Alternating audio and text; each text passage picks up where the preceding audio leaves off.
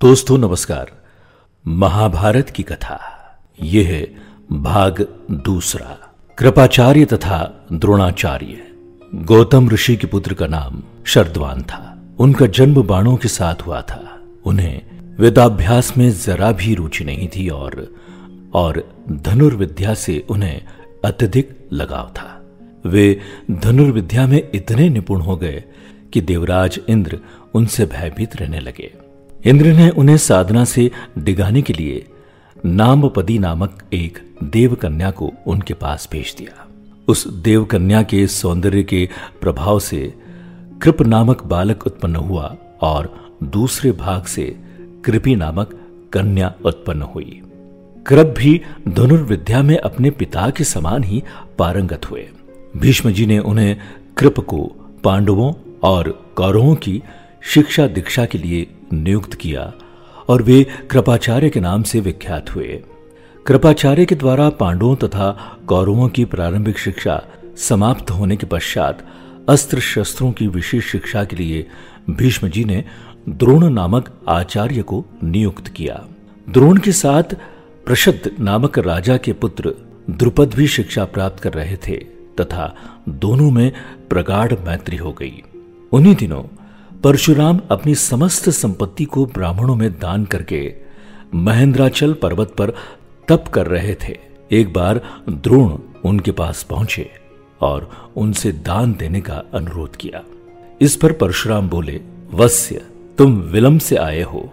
मैंने तो अपना सब कुछ पहले से ही ब्राह्मणों को दान में दे डाला है। हम मेरे पास केवल अस्त्र शस्त्र ही शेष बचे हैं।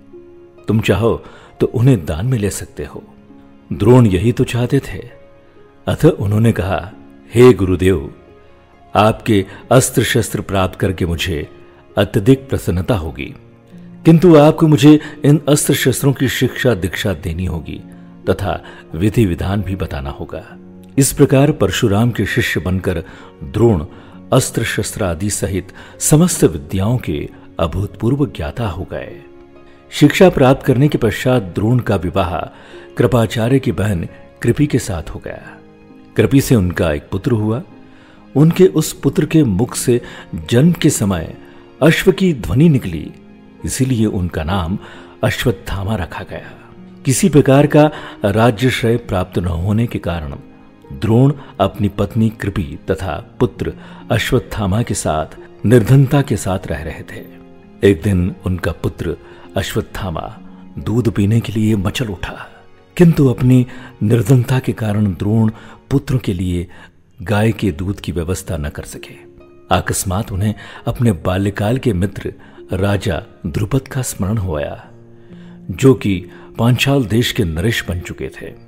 द्रोण ने द्रुपद के पास जाकर कहा, मित्र, मैं तुम्हारा सहपाठी रहा हूँ।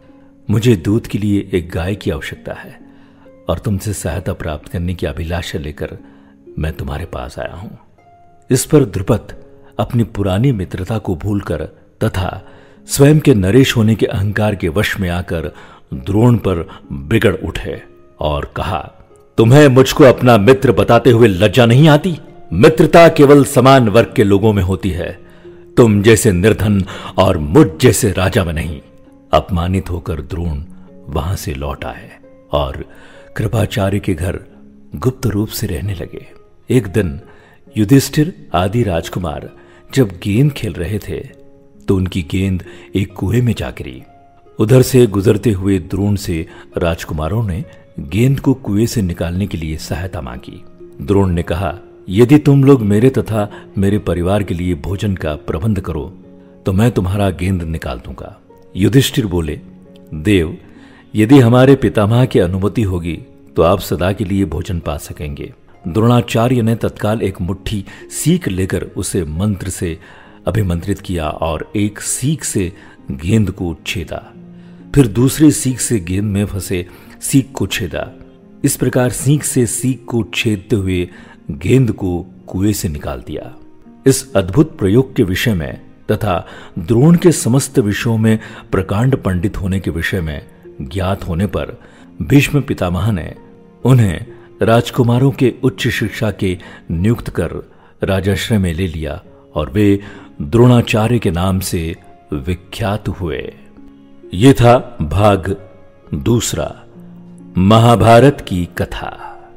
अगले एपिसोड में आप सुनेंगे धृतराष्ट्र, पांडु तथा विदुर के विषय में। सुनते रहिए आरजे प्रभाकर मोरे के साथ महाभारत की कथा।